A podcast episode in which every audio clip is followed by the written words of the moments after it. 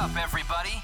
You're now at your favorite stop for all things sports, politics, and culture. It's the Wake Up and Win podcast with Devon Pouncey, a production of ThatCast Network.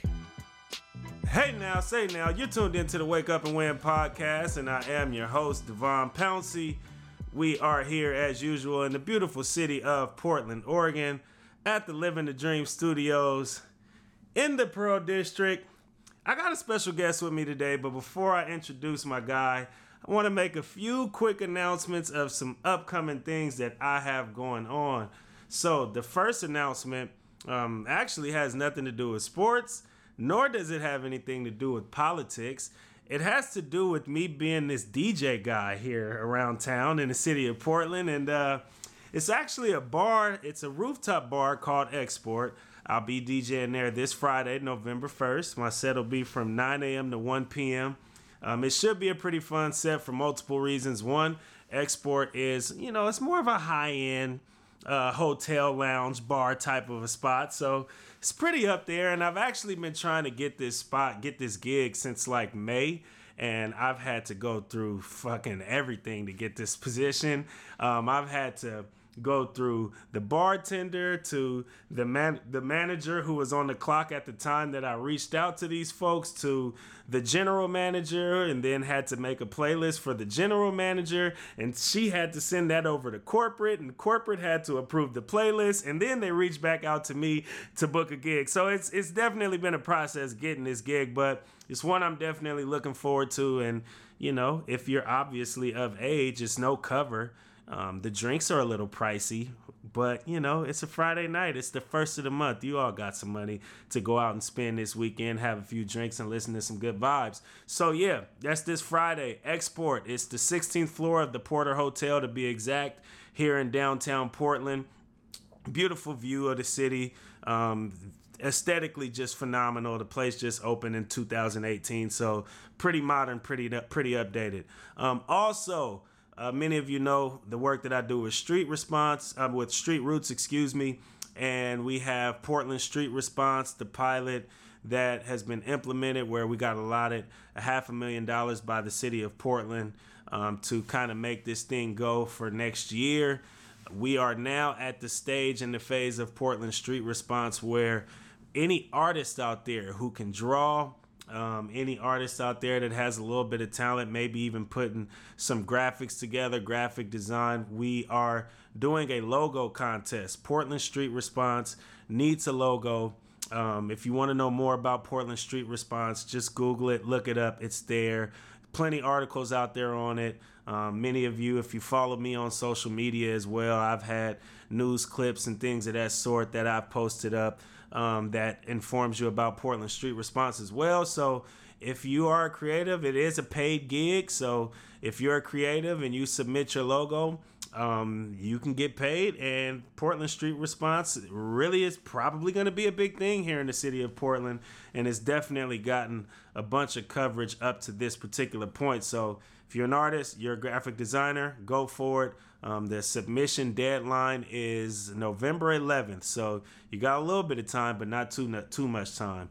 Um, also, next week, November 5th, uh, is when I start back commentating at Portland State. So November 5th, there'll be a home game. I will be on the call. They actually have an exhibition game here tonight but it's no broadcast for the exhibition game. So I'll be up there if you want to come say hi, but you probably won't even listen to this episode by the time that game ends. So you don't have to really worry about that necessarily, but you can definitely make your way up there next week, November 5th, for the opening tip off. That won't be an exhibition game and that will be broadcasted. So, um, yeah, a few quick announcements there.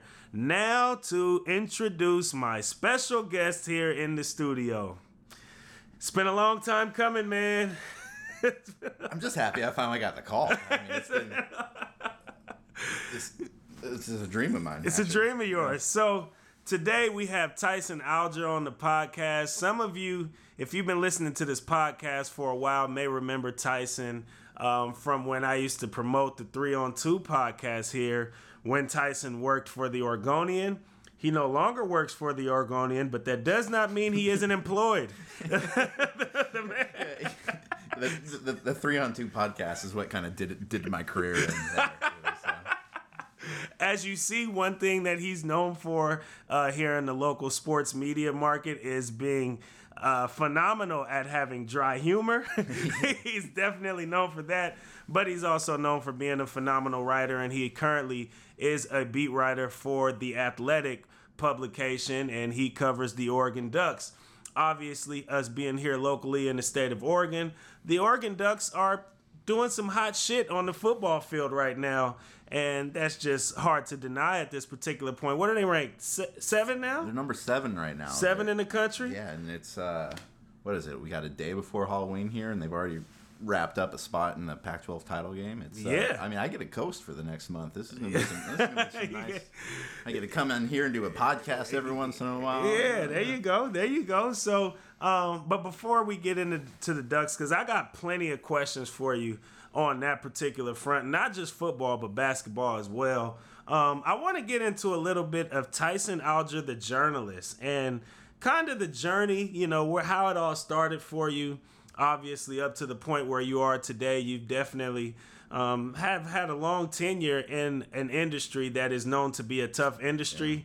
It's known to be an industry that a lot of folks dream of being able to make a career out of, but it just doesn't quite happen for most. You've been able to do that. So let's go back kind of to the beginning of Tyson Alger and this dream of being a journalist. How did that all start for you?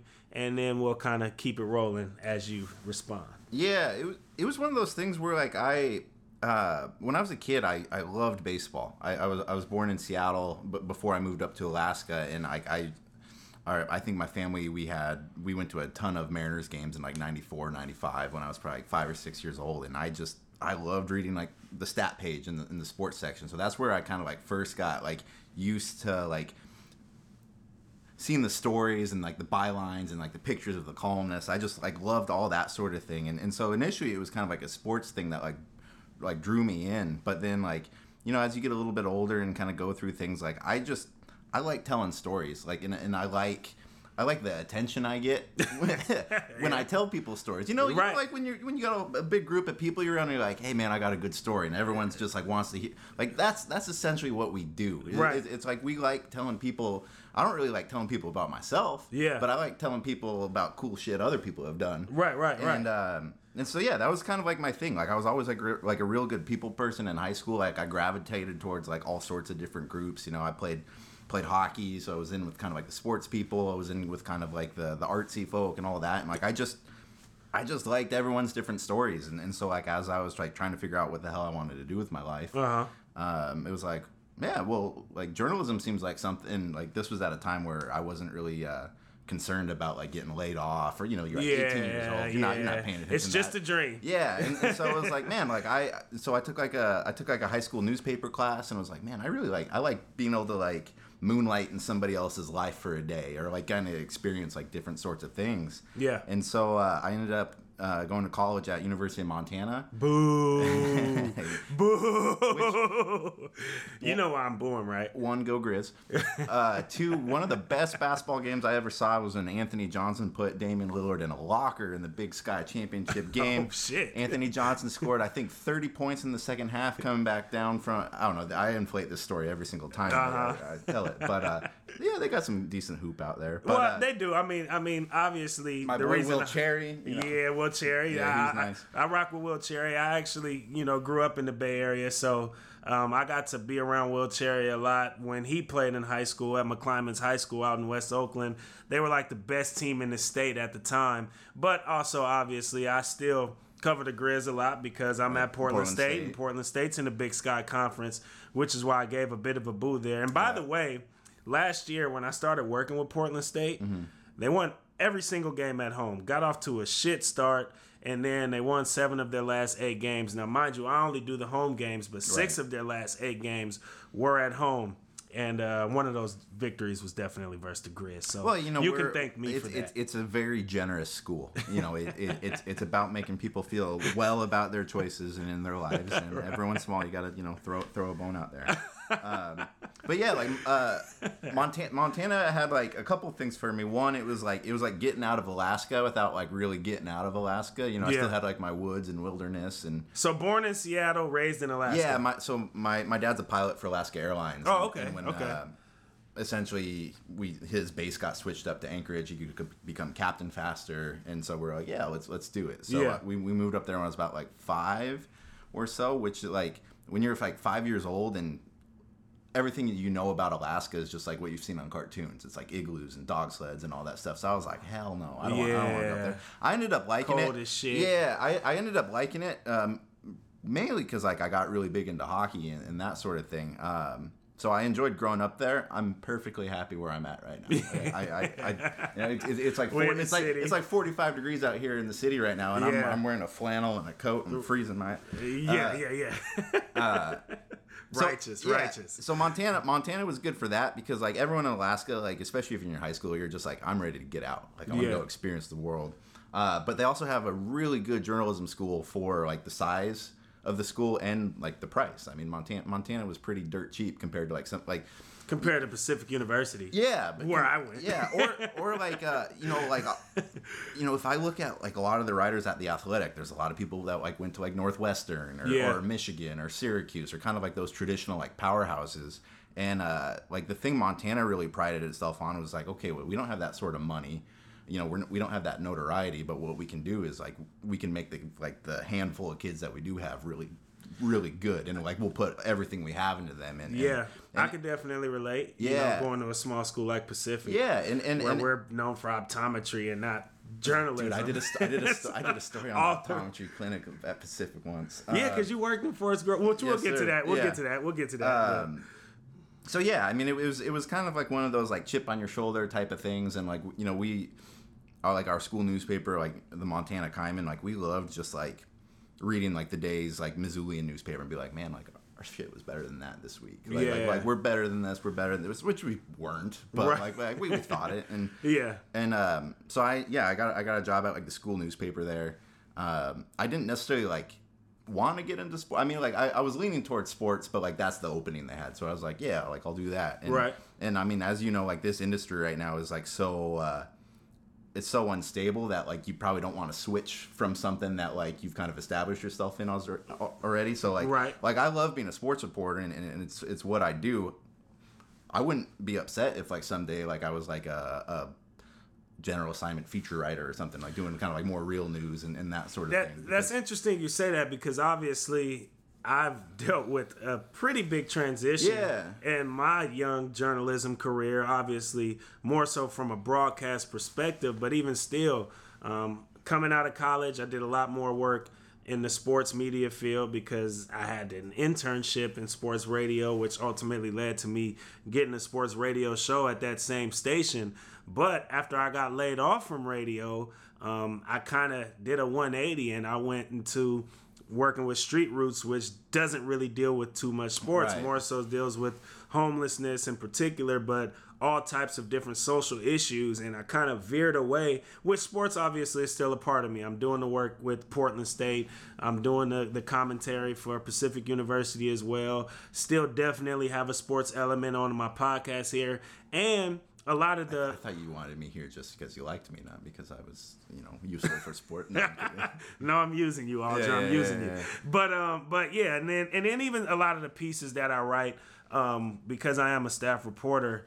Technically, I'm a staff reporter Right, at Street Roots because I write an article once every couple or few months or Mm-hmm. so. But um, a lot of the articles I even write there still have an athletic or a sports element, but in one way or an- or another, it intersects with like politics and social Well, issues. I, I, think that's why probably both of us like sports so much because Yeah. like I, to be honest and and like if if you're if you happen to be an athletic subscriber and you're listening to this like it's not that I don't love covering the games like Yeah. I, I love the X's and O's of the games oh well let me rephrase that I sometimes I could give like two shits about like what happens on the field like obviously I care about like the outcome because I have to write about it but but Right. I, I'm I'm more intrigued about like how the people that got that outcome got to that position Right. and, and, like and there, there's there's so many cross sections between like what happens on the field and like these life stories, whether it be you know off the field or politics or, or any sort of thing. Like there's so many cross sections there, and, Right. And, and especially when you cover like a, a sport like uh,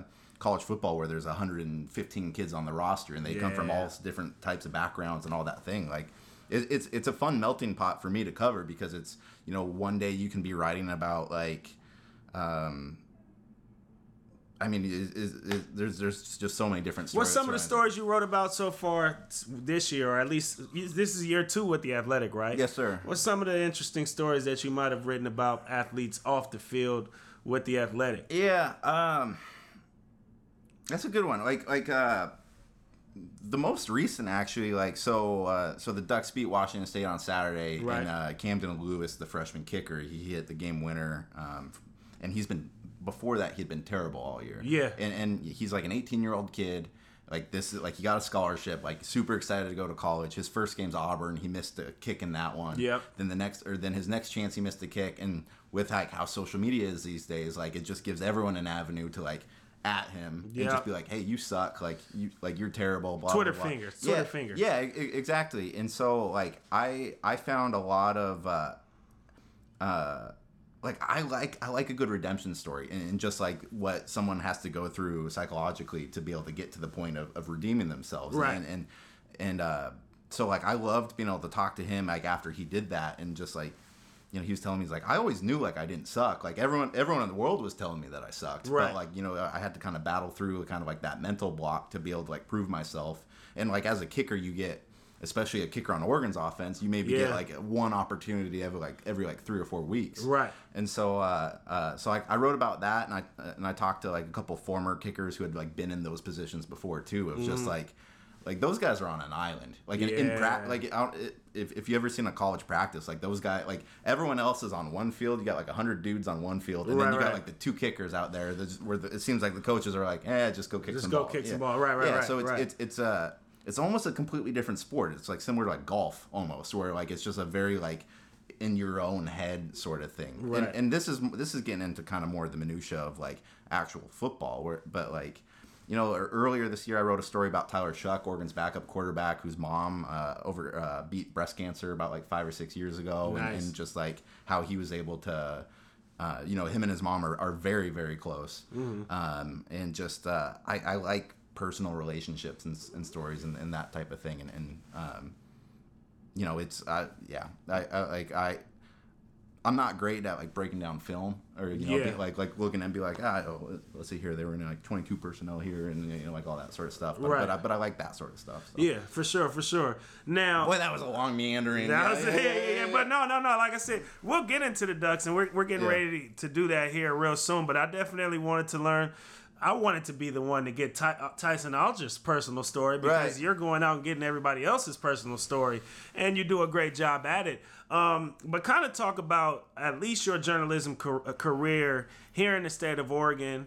I know you were out in my neck of the woods Yeah. in Forest Grove for a little while. I, I went from so my first job was in Hawaii. Okay. So I was like the sports editor of the Garden Island newspaper on Kauai, Hawaii, which was like really awesome and really terrible at the same time. Like like like, like being 22 years old and living in Hawaii was sweet. Yeah. But also being 22 years old and trying to afford to live in Hawaii is terrible. Yeah, that's Like, that's that's real. That's real. and so I, I had interned at the Oregonian when I was in college, and uh, about a year and a half into Hawaii, I got a call from uh, Seth Prince, who used to be the sports editor of the Oregonian. He's a he's a professor at uh, Oklahoma now. Okay. and he was just like, hey, like I can get you out of there to here. It's not quite like here here. Like Yeah. like you're not going to be like full time staff Oregonian downtown covering the Ducks, covering the Blazers, doing all this. Right. But it's going to be underneath our umbrella. You just got to go out to this town called Forest Grove. And Yeah. I was like. Yeah, that's you know that sounds nice. That's a ni- Pacific Yeah, that- University, baby. that- Go Boxers. Talk about it, Tyson. so it was uh it was me and just two awesome guys, Danny Edel and Jeff Smith, who through various walks of life we all happened to end up there. Yeah. And uh, we were we were writing for what was at the time these were all under the Oregonians umbrella, the Forest Grove Leader and the Hillsboro Argus. Uh-huh. And uh man, we just kind I mean, I probably had more fun than those two guys did because, you know, like I, I was like new in my career and new to the spot and I was like, man, I just want to go out here and write and write and write. But we Right. we put out uh I like jokingly brag a lot, but I don't have a ton of self confidence. Uh huh. We put out probably the best sports section of like a weekly paper I think in the country. Really? Like like, like we were just kicking ass, man. Yeah. Like it was like because like Jeff had covered the Ducks at for the Oregon before that, and through various things that happened in his career, like it ended up there, and, and same thing with Dan, and like we were all like pros who were like really good at what we did, and like took pride in.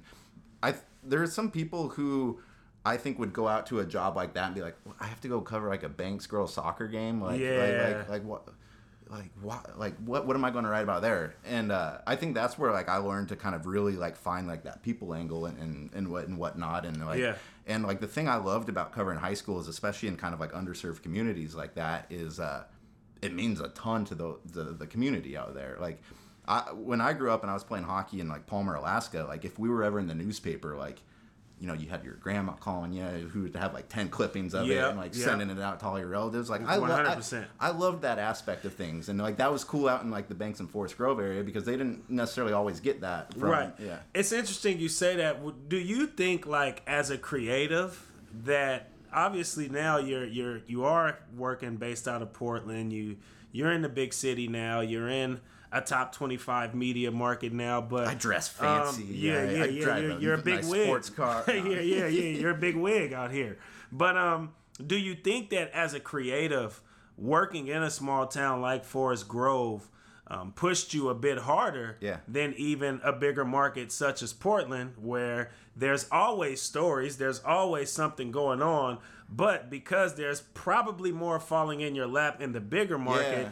You know, being in a smaller market, did it push you to be more of a creative, especially when it came to storytelling and, and you writing your stories? A hundred percent, because you know I, I cover a top ten college football program right now who has a, a there's they have a quarterback who could be the first pick in the draft. They, Right. they have a head coach who played at, at Miami during its heyday. Like there's so many storylines that are With The Rock, huh? Yeah, yeah. there's there's so many storylines there that are easy to tell that it almost feels like they're just kind of like handed to you. Right. And when you're working out in, in a smaller area and you still have a lot of pride in yourself of, of hey, I, not only do I want people who are here to read this, but I want this to be accessible for someone who might who might pick up this paper in Portland and be like, okay, why do I care about this random story that's out, you know, in, in Banks or Forest Grove? Right. And like, you had to get creative, you had to push yourself, and like, you had to have a pretty like high standard of like, hey, like I can't, I don't want to half-ass anything here because if, if you know the off like I, I just wanted to always have a story that if the editor of the Oregonian saw it, they'd be like, "Man, like why do we have this kid out in Banks or Forest Grove? Like, like I, I, like why is he not under our umbrella right now? Right, right, right. And so like there was there was a lot of that, but like that's helped me so much more on like the Ducks beat now too because over the last yeah, my first year on there was 2014. In 2014, we had awesome access. Like any day of the week, you could get whatever player you wanted. You could get whatever coach you wanted. Like you had everything that you could have wanted, and, Right. and, and that's tightened up over the years. Like Why? now- Why do you think? uh, like I- I think college football because of like social media and like how people can put out their own stuff like Yeah. they're, they're able to control very specifically like what message they want to put out there like they don't they don't need our help as much as they used to like 10 15 years ago Right. so it's it's it's more like they can craft the exact image they want to um, and you know it's it's not that like my writing has ever been like man i'm going to try to get a hot quote from this kid and like blow it up and turn it into clickbait shit Yeah. but that's what they're concerned about is you know a lot of these kids are younger like a lot of the a lot of the you know all these coaches have agents and like there's a lot of politics involved mm-hmm. and just about like who's who's getting more press here who's getting more there. So now it's it's tightened up a lot more to a point where like you know we get co- like assistant coaches like once a week and that's like the coordinators. Yeah. like we get the actual assistant coaches. We haven't talked to an assistant coach in two months or so. Damn. and so and this is a long way of just saying that like having to be creative a long time ago has really helped me in this job i'm at with the athletic now Yeah. because they don't necessarily help every like you know they don't give you a bag of just like hey here's everything you're going to write about now. Like i have to get a little bit more creative which i think works perfectly with what we're trying to do at, with the athletic because mm-hmm. like hey like you got to pay to read my stuff. And if I was paying to read my stuff, I wouldn't want the exact same regurgitated stuff that's in every other thing. And this isn't taking a shot at any other Yeah, out- yeah, yeah. outlet around, but it's just sure. like it's my stuff has to be different than the free stuff out there. So Right. I, I, think being Subscription model. yeah, so I think having to, you know, having to spend two years out in, in the suburbs here and like trying to find like, okay, what are people going to want to read about? And Mm-hmm. now that I'm on a larger scale here, it's like, okay, I have, I have a much bigger realm of stuff to pick from, but uh, it's just uh, it, it's definitely helped a bunch. For sure. Now I want to go from uh, I want to go from your time at the, with the Forest Grove leader to that transition going to be able to actually work at the Oregonian Right. here based out of downtown Portland um, because you kind of mentioned like at in Forest Grove, in Banks, in Hillsboro, the stories that you wanted to write, you wanted it to be stories that were good enough to where, excuse me, good enough to where had the sports editor read it here in downtown Portland, they'd want to kind of pull you up. Right. Was that what actually happened, or how did you go from uh, working in the suburbs to being able to be here in the heart of the city? it's it's a I'd like to say it's a, a mixture, but like unfortunately, like it's kind of the circumstance of the the, the industry. Uh, like unfortunately, in twenty, excuse me, in 2013, 2014, that's when the Oregonian really started getting hit with those really bad layoffs. I Yeah. mean, like the when when I started with them, there was probably like 200 reporters, and now it's like 30 something. Like it's it's That's tough. It's, it's minuscule compared to what it was, and, That's and tough. unfortunately, a big part of that initially was like the, the college football staff got hit real hard. You know, like really good reporters like Paul Bucher and John Hunt and um, some others that you know they all lost their jobs for no reasons. Um, and at the time, I they knew that I had some talent and they knew that I was cheap, and which which isn't something that like I'm not like ashamed to say like this was like how I got my foot in the door because I think any young person should try to get their foot in their door no matter how they no matter how it comes up. But it was it was a weird situation initially because like there was a lot of people who knew that the reason that like you know like myself or like Connor Letourneau who like has covered the Warriors for the last five years and kicked ass at the San Francisco Chronicle we Right. kind of got our jobs the moments we did because of the industry circumstances is because Right. we were cheap and we were talented Yeah. and uh and that doesn't take away from the fact that we were talented but like it's just that's that's Yeah. the progression that happened you were And- willing to kind of take scraps. at yeah that point in and so time. and so there was kind of a lot of you kind of felt guilty a little bit about your success initially because it was just like man like did i really earn this and like in retrospect i did. Like Yeah. like especially like if, if you look across even like some of the national landscape now there's a lot of like there's a lot of reporters who like started like straight at espn or started like straight at like you know we've even hired some at the athletic who were like doing really good jobs.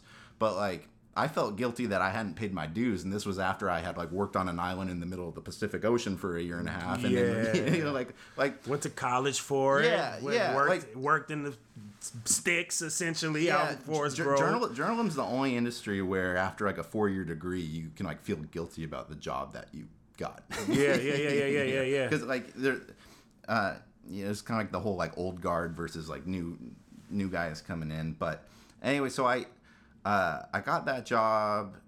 I got promoted to the Ducks beat in like 2014, which was like, I mean, I went from covering, you know, high school girls soccer games to like the last year of Marcus Mariota, like at Oregon, which Damn good like, year. which was awesome.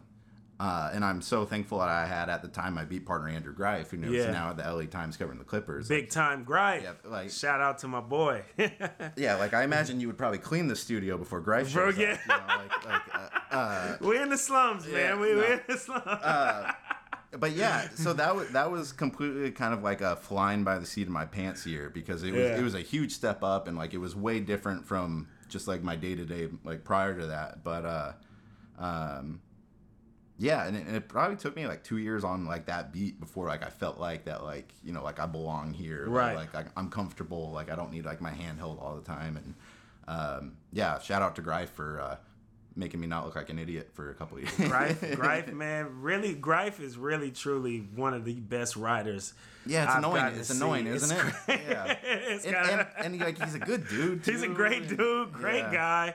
I mean, and it, it makes sense that he's now out there in LA. And I and I look at things such as I don't know if karma is the right term, but He'll catch up more him. more so what goes around comes around. Yeah. You know what I mean? And obviously he is a great guy, but with the with all the great work that he did, and at the time, even with him being on a football beat, and then that turning into him kind of being on a Blazer beat for a while with the Oregonian, Right. and now he's in LA. He picks up, he, he gets the Clippers beat last year with the LA Times, and then this offseason, uh, Kawhi Leonard and Paul George want to just fucking show up out of the middle of nowhere and come play with the Clippers. But I feel like him being in that point in time right now where he probably does have the best beat in Yeah. American sports Well- right now, it's like it makes sense that he's that dude that Right. has that particular beat, even though he might not have had any decision making when it came to obviously Kawhi Leonard and Paul George coming to the Clippers. you know what I mean? And and what's crazy about that is, uh, so he and I were on the Ducks beat together for I think we did four seasons together. yeah. And uh,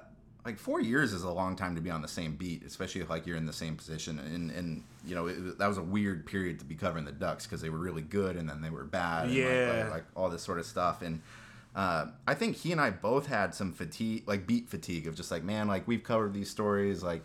And, and, and you know Greif is a very aspirational person, and I, you know he was never I don't think he was ever like looking beyond the Oregonian necessarily, but I think he was kind of always ready for like, all right, when's this next step up for me? And which like deservedly so. Yeah. And, and uh, I, you know, I don't think he, I don't know if he ever got like frustrated in that sense, but like it was always, you know, a lot of us were kind of like, man, this is probably the last time we're ever going to be in this press box with Greif. Like he'll, he'll probably be gone next year. And like he and I would kind of joke about that, and then like fall camp comes around, we're like, man, we're both still here. Like, Yeah, yeah. And uh, For four years. yeah, and then uh, look at him. Like, Yeah. just like that just goes to show. That just goes to show that like, uh, you know, even like even like when you're frustrated, like sometimes the timing works perfect. Yeah. Like, like I, uh, uh, you know, I don't think this is out of turn to say, but like, so Connor got hired before I did. Yeah. At, at the Oregonian, and I was. At the time, I was pretty pissed about it because I was like, "Man," because like we're same age, sort of thing, and like Yeah, everyone's yeah, it's competitive. I was low- like, yeah, it's- like, it's journalism Yeah, shit. like, It's- man, it's competitive man, man, this industry. sucks. And so he got hired for the Oregon State beat, and I was like, man, like you know, this is some bullshit. Like, like I'm upset about this. And uh, Connor is incredibly talented, and I was just Im- immature at the time. Yeah. But uh, like six months later, I get hired for the Ducks job, and like that was the year they went to the national championship, Championship, game. yeah. You know, and it's It like works and- out. and like. Yeah, like and Oregon State hasn't had the same success. Like I, writing f- on the Oregon beat hasn't made me better, but it's given me a much lar- larger megaphone than I would have if I was like on the Oregon State beat or, Makes or, or, or something like that. Just because Makes they're more sense. of a, a national thing, and Right. so I was I was very, uh, you know, it's timing timing works. Timing works, and, for and- sure. And like even if you think something's like not right at the time, like I was wrong. You know? Yeah, yeah, you know. Yeah. Now, now, like I said, we're still gonna get to the Ducks, but I, I care a little bit about the Ducks, but Yeah, yeah, because they're doing good, but I kind of, it's whatever. Um, but now the last transition. So we talked Oregonian. Um, we didn't talk about kind of the end of your Oregonian stint when you and I, When and, you and I and Danny I Moran. fired, you didn't get fired, but you and I and Danny Moran, we had this phenomenal podcast called the Three on Two Podcast, where It- I was I had gotten fired. I was the guy who was fresh off of being fired, and you, were- two you- definitely you- looked out you- for you me. You were let go. I was let go. I was That- I was laid off. I was laid off. Okay, so so that that was that was one thing that I really liked about that time at the Is there was a lot of chaos in, Yeah. in, in the newsroom, but through that chaos, it gave us a lot of freedom to, Yeah. like, to kind of do what we wanted. And so like Greif and I had been doing this football podcast for a long time, and in the off season, we're like, well, what the hell are we gonna? You know, we can't do a football podcast every week, and right. like me, like me and Danny both know knew you. We know you pretty well at that time, or yeah? Like I mean, you've been on the yeah, show yeah, several but- times, but, like, and I, I I've had some you know press box interactions Yeah, with you too but it- and whatnot. It was it was like Danny and I were like, man, like we should we should use like this built-in podcast audience we have to like talk like some hoop. Yeah. And at, like at first it was very veiled as like this is going to be like a Pac-12 centric thing, Right. Which was basically just like the gateway drug into letting us talk NBA. And so For sure. And you know, we both knew that like obviously you have a basketball background and you're good at this sort of thing, and like Yeah. we got along with you. We're like. Man, like let's get Devon in here, and like that turned into like a really fun like six months of just like of just like shooting the shit and talking hoop. And I don't know if anybody listened to it, but yeah. Well, I mean, what what I will say is that I mean, for me, first off, I'm grateful for you two for allowing me to do that because I was not employed by the Oregonian, but it also it, it kept me alive because you know, working in the sports media field, you know, once you get laid off and you're kind of out of everybody's uh, eyes and you're not really, you know, visible, or in this case, nobody hears you anymore over the airwaves. It's like the next it- hottest things yeah. comes up, and you just kind of go by the wayside. But for that, I feel like that ultimately led by me being able to do that with you two, and it gave me more of a basketball centric resume. Um, it allowed me to easily transition into being able to get the gig at Portland Right. State. Pacific obviously was my alma mater, but I would even still say the podcast that we did kind of got my wheels to turning more so to actually say, you know what, let me go for this job at Pacific, and because I know I, you know, I, I did well there, and Right. you know, I know that my alma mater will look out for me, and that's how I became more of a, a color analyst and a commentator actually for these games rather than just you know a talk show host that talked Right. about the games the next day. Right. And so, you know, I actually credit a lot of that to YouTube kind of keeping me afloat during a time period where I was unemployed to where now I got a couple of gigs that are basketball centric gigs, which is my passion. And I've gotten to see my elevation starting at D3 with Pacific and I'm still there, but now being able to work at a division one school such as Portland State. So thank y'all for that, man. Well, you know, uh, I'm gonna save like this like one minute of you if you talking about how good we were to you, and just use that like when I'm feeling down in the morning. You like, should do that. Like looking in the mirror. and- you should do that. nah, man, like it's the, the the one thing in this industry. There there are a lot of um, there are just like a lot of people that have helped me along the way. Yeah. and uh, you know I. I I don't know if everyone's necessarily great great at like recognizing that, but Right. like, but like that's that like so much of my career, and I think anybody like who's been able to survive in this industry and, and done it, and not to like blow smoke, but like done it the right way, Mm-hmm. like has had somebody look out for him. And for me, it's been guys like Jeff Smith or like Dan Edel or like Yeah. Seth Prince or uh, you know, um, a lot a lot of these guys who like you know just kind of like keep your eye out for like people and like I I, I don't know if I'm like a big karma guy, but it's just Yeah. like it's just like it goes back to like what I like writing about. Like I like writing about people, and Right. Like, and like if you're just writing about people and not like recognizing the actual people in your life, like, like, Yeah. like, what, what are we really doing here? So- Right, right, right, right. For sure. So now you're with the Athletic. Um, you you're the beat writer there at the Athletic. You also do a podcast with Aaron Fentress. Yeah, right? yeah. it's the uh, It Never Rains podcast. It's on Mondays on Mondays. Apple Podcasts and Spotify. We do a Friday episode as well, but that's exclusive for athletic subscribers. So Okay. if, if you want to hear the good stuff, you got to pony up. Um, I, do got. Speaking of pony up, yeah. and speaking of I, Aaron I got I got to quit. I got to quit set, quit sending you those PDFs, man. yeah, yeah. 'cause Speaking of pony up, and speaking of Aaron Fentress, Is he owing uh, you some money? No, he doesn't owe me some money, but I would like to know: Has uh, Mia Khalifa come for you two's podcast at all yet? Oh my god, I forgot about that. No, that'd probably get us a good signal boost, though. I'm yeah. sure it would. Yeah, um, In multiple avenues. yeah, yeah. Just uh. So, anyways, the Ducks. the Ducks are, Let's uh, talk ducks. Let's talk ducks. Yeah, so Let's so, talk ducks. so so so the Ducks are decent this year. Uh, okay, I, no, let's seriously. I just had to. I just had to do that. But seriously, let's talk ducks now. So they're seven and one right now, correct? Yeah. Seven and one, six, seven and one They're, right now. they're, they're seven seven and one. They're undefeated in conference play. They got USC up on Saturday, which is a sneaky game because USC can look like the best team in the conference one week, and they Yeah. can look, they can look like crap the next. Very true. But they got some typical like really good USC skill position guys like uh, Yeah. like Mi- Michael Pittman at wide receiver, and uh, I mean they're on like their backup quarterback, but at USC you can kind of print quarterbacks off like, yeah, like pretty quickly. yeah. I so. remember uh, earlier this earlier this year. I mean, f- probably about a month or so ago now. Who did they beat? Utah, and I actually wagered on that game because Utah was like ranked pretty high at the time, and Yeah, uh, Utah's number freaking eight. Now, They're I eight, think. so yeah, they're still ranked pretty high. But because like I'm like USC, you just never know what you're gonna get for them. I'm, I'm gonna put my money on Utah this game, and unfortunately, I didn't come out a, a rich guy. Yeah. But um, but like you said, you just never know what you're gonna get from USC because usually they get the good athletes,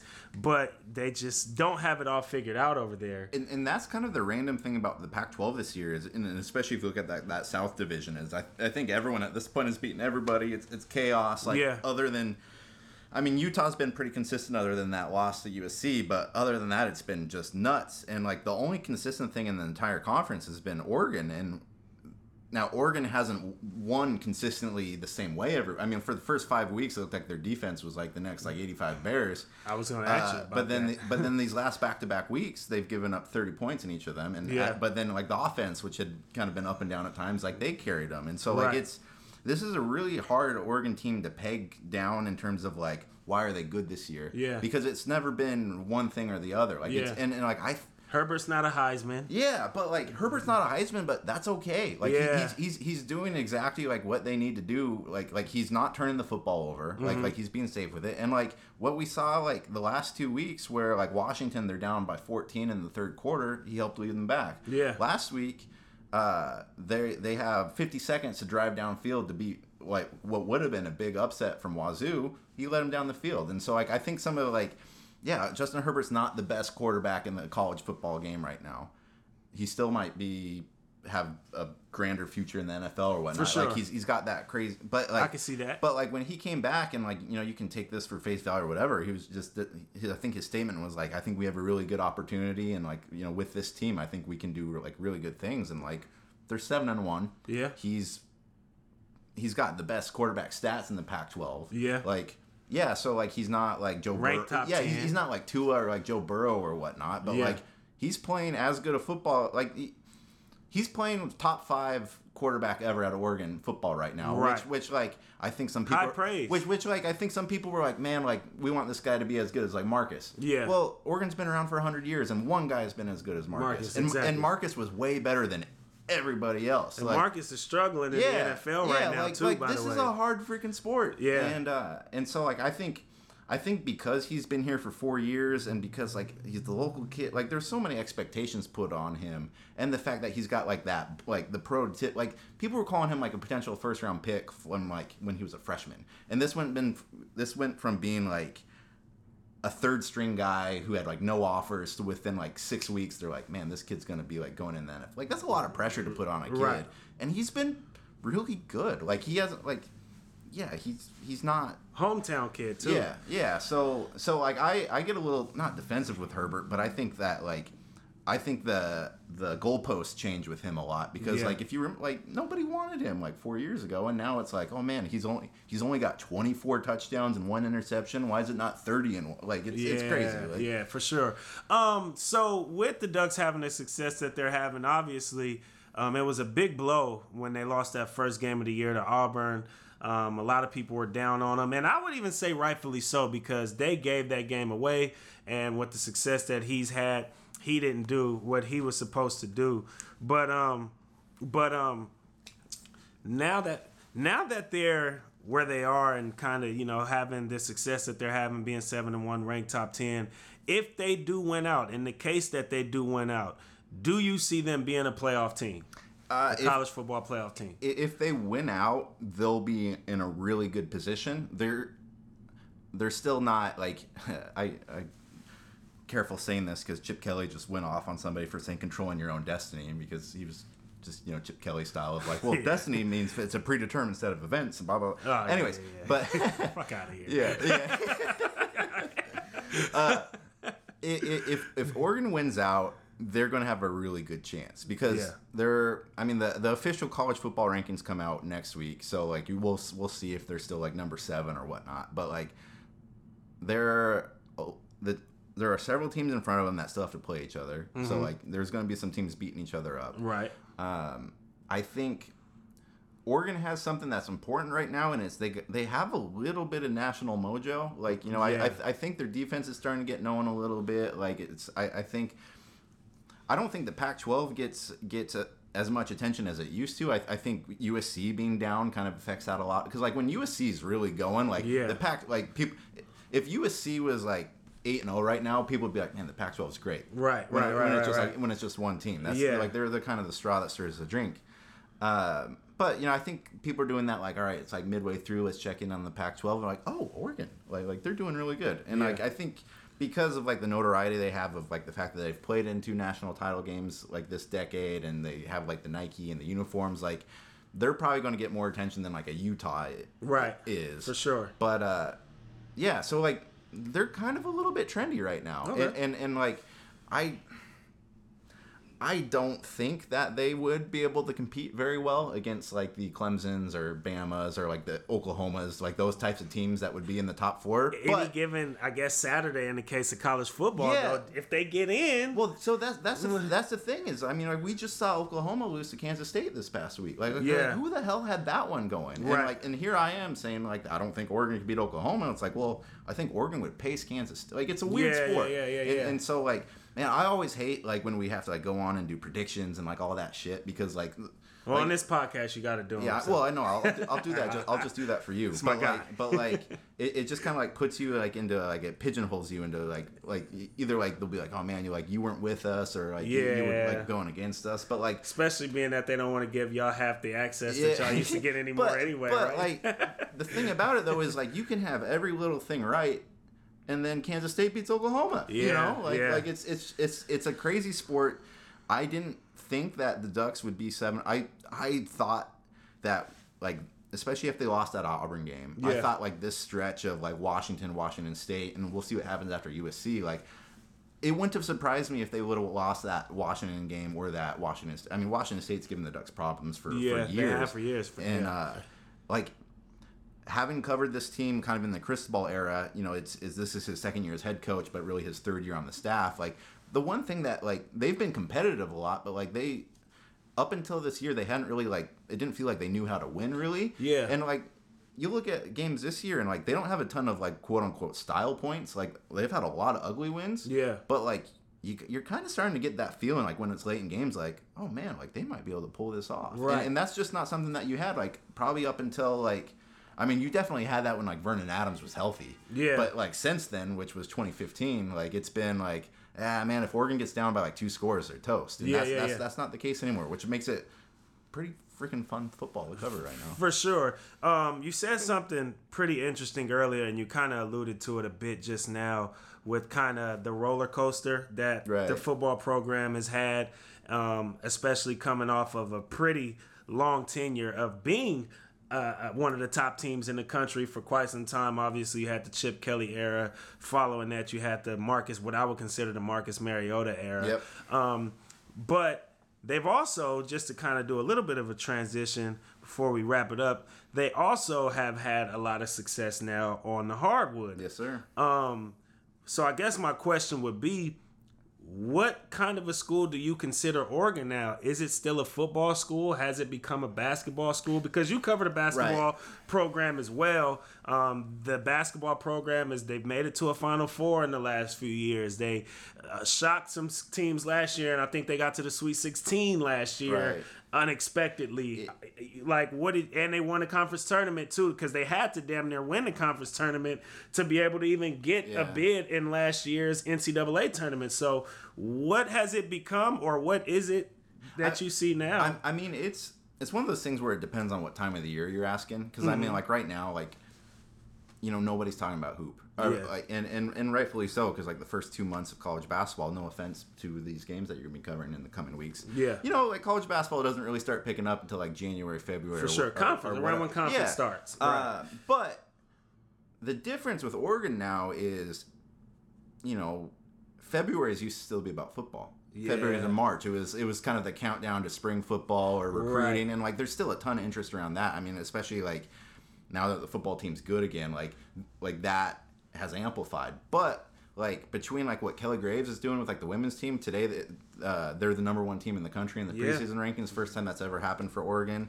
Sabrina Ionescu. Yeah, like yeah. like they're just a bunch of ballers out there. And uh, then you mix that with the fact that like under Altman, like the Ducks are always in it. Like even Yeah. even when it looks like they're toast, they're in it. And this year they got another good recruiting class coming in. Payton Pritchard's here in year four. right. Um, like it's it the the noise they make in like February and especially March, like it's it's it's substantial. I mean, like it's not like Duke or like North Yeah, yeah, Carolina yeah, or for whatnot. sure. But out of out of like all the other programs in the Pac-12, like you know, I think it's the most balanced in terms of like the the level of kind of like fan interest and respect between the football and basketball programs. Yeah. because like you know, you look at like you know, Arizona fans are rabid for hoop too, but like their football's kind of like, eh, you know, like that. That's definitely a basketball school, Right, like, right, right. I, I think I think Oregon because of I think Oregon's still a football school, but it's it's not only like that's that's not the, the only thing, and, it, and, it's and it's not just like a, a passionate, rabid, segmented part of the fan base that's cheering for hoop. I think I think everyone is is is kind of equally interested in those things, especially when they're like as good as they are right now. For sure. Um, yeah, so I'm, I'm glad we got to get some duck talk in. But lastly, just real quick, rapid fire. Um, NBA, you, we're still basketball guys. We we've talked plenty of basketball together. Um, who's winning the title? Why are they winning the title? What's what's what's going through your head during this very premature part of the NBA season? Uh, I I think if the Lakers can stay healthy, like I was I was like watching that game yesterday, just like seeing AD do forty and twenty in like Yeah, three quarters, and he's got a hurt nuts. shoulder, and LeBron like LeBron was just kind of like, yeah, I'm gonna let him do this. Like if those two are healthy, like if those two are healthy and they're both on the floor together at the same time, I don't know how anybody. I mean, like. You know, you saw the Clippers beat them in like game one, but that's like game one in October. Like, Right, right, I, right. I think the Lakers are going, but I think it's between those two teams. Like I know Philly's looked really good here at the start Yeah. of the year, but you know I think it might take them another year to kind of like learn how to like. Win a Right, title at right. least. Yeah, yeah, yeah. So uh, ah, man, it's uh, it's it's just fun. I mean, like the last five years, I, like I I loved watching Golden State play. Like that's that's probably as good of basketball as you're ever going to see For sure. And, and I think even if you're not a fan of Golden State, you should have been able to appreciate the fact that like this is as good as this game will ever be played. Like Yeah. what you're seeing here. 100%. You know, I that's you know that's part of why like I like watching LeBron too. I'm not saying LeBron's better than Jordan or anything. Our, our buddy, Or our, Kobe. our, our- well, Yeah. but but like I, I just I, I think especially being in this job where like oftentimes we're, you know we're not allowed to cheer or do like this sort of stuff like you're able to just like appreciate like what you're seeing at least and uh yeah just uh I've, I've really liked watching lebron's career i liked watching golden state play um, but this year's fun because it's wide open. I mean, you can even make an argument that if the Blazers, if the Blazers get hot at the right time, yeah. I don't think the Blazers are the best team in the league by, For sure. by any means. But like, agree. like th- this is the first year in a very long time where a hot team could potentially make make a play. Right. All right. Well, I know you got to get on, and you got what you got? Improv. Yeah, improv yeah, man, I'm, I'm. I'm, all, I'm all over this place. Yeah, I'm, man, gonna be, you- I'm gonna be a star. Big wig Alger, big wig Alger. But uh, yeah, give folks your Twitter handle where they can follow you if they want to find out about arguably the hottest team in college football right now in the Oregon Ducks. So uh, you can find me on Twitter. It's at Tyson Alger. Um, and then if you just go to uh, theathletic.com slash ducks, I believe, um, you should be able to uh, um, find my work there. If uh, if you're kind of on the on the fence about you know willing to pay money for stuff, we do offer a seven day free trial, which you know. I understand that you don't always want to sign up for those. I, Yeah. Look, look, I, I don't pay for everything either. So Yeah. like, I, I, I, I completely understand. You're not going to hurt my feelings. But Yeah. but I really like what we do over there. We work hard, and I think we put out a unique product. So Yeah. if, if any of you guys are interested and not completely turned off by hearing me talk about this here, uh, yeah, I, For sure, I agree. The Athletic, I, you're the reason I subscribed. Being honest, uh, I should have subscribed a while ago. But um, on that note, we'll leave all y'all the only way that we know how, um, and that is by telling you to give it your all in whatever it is that you do, and uh, to stay woke and go win. Peace out.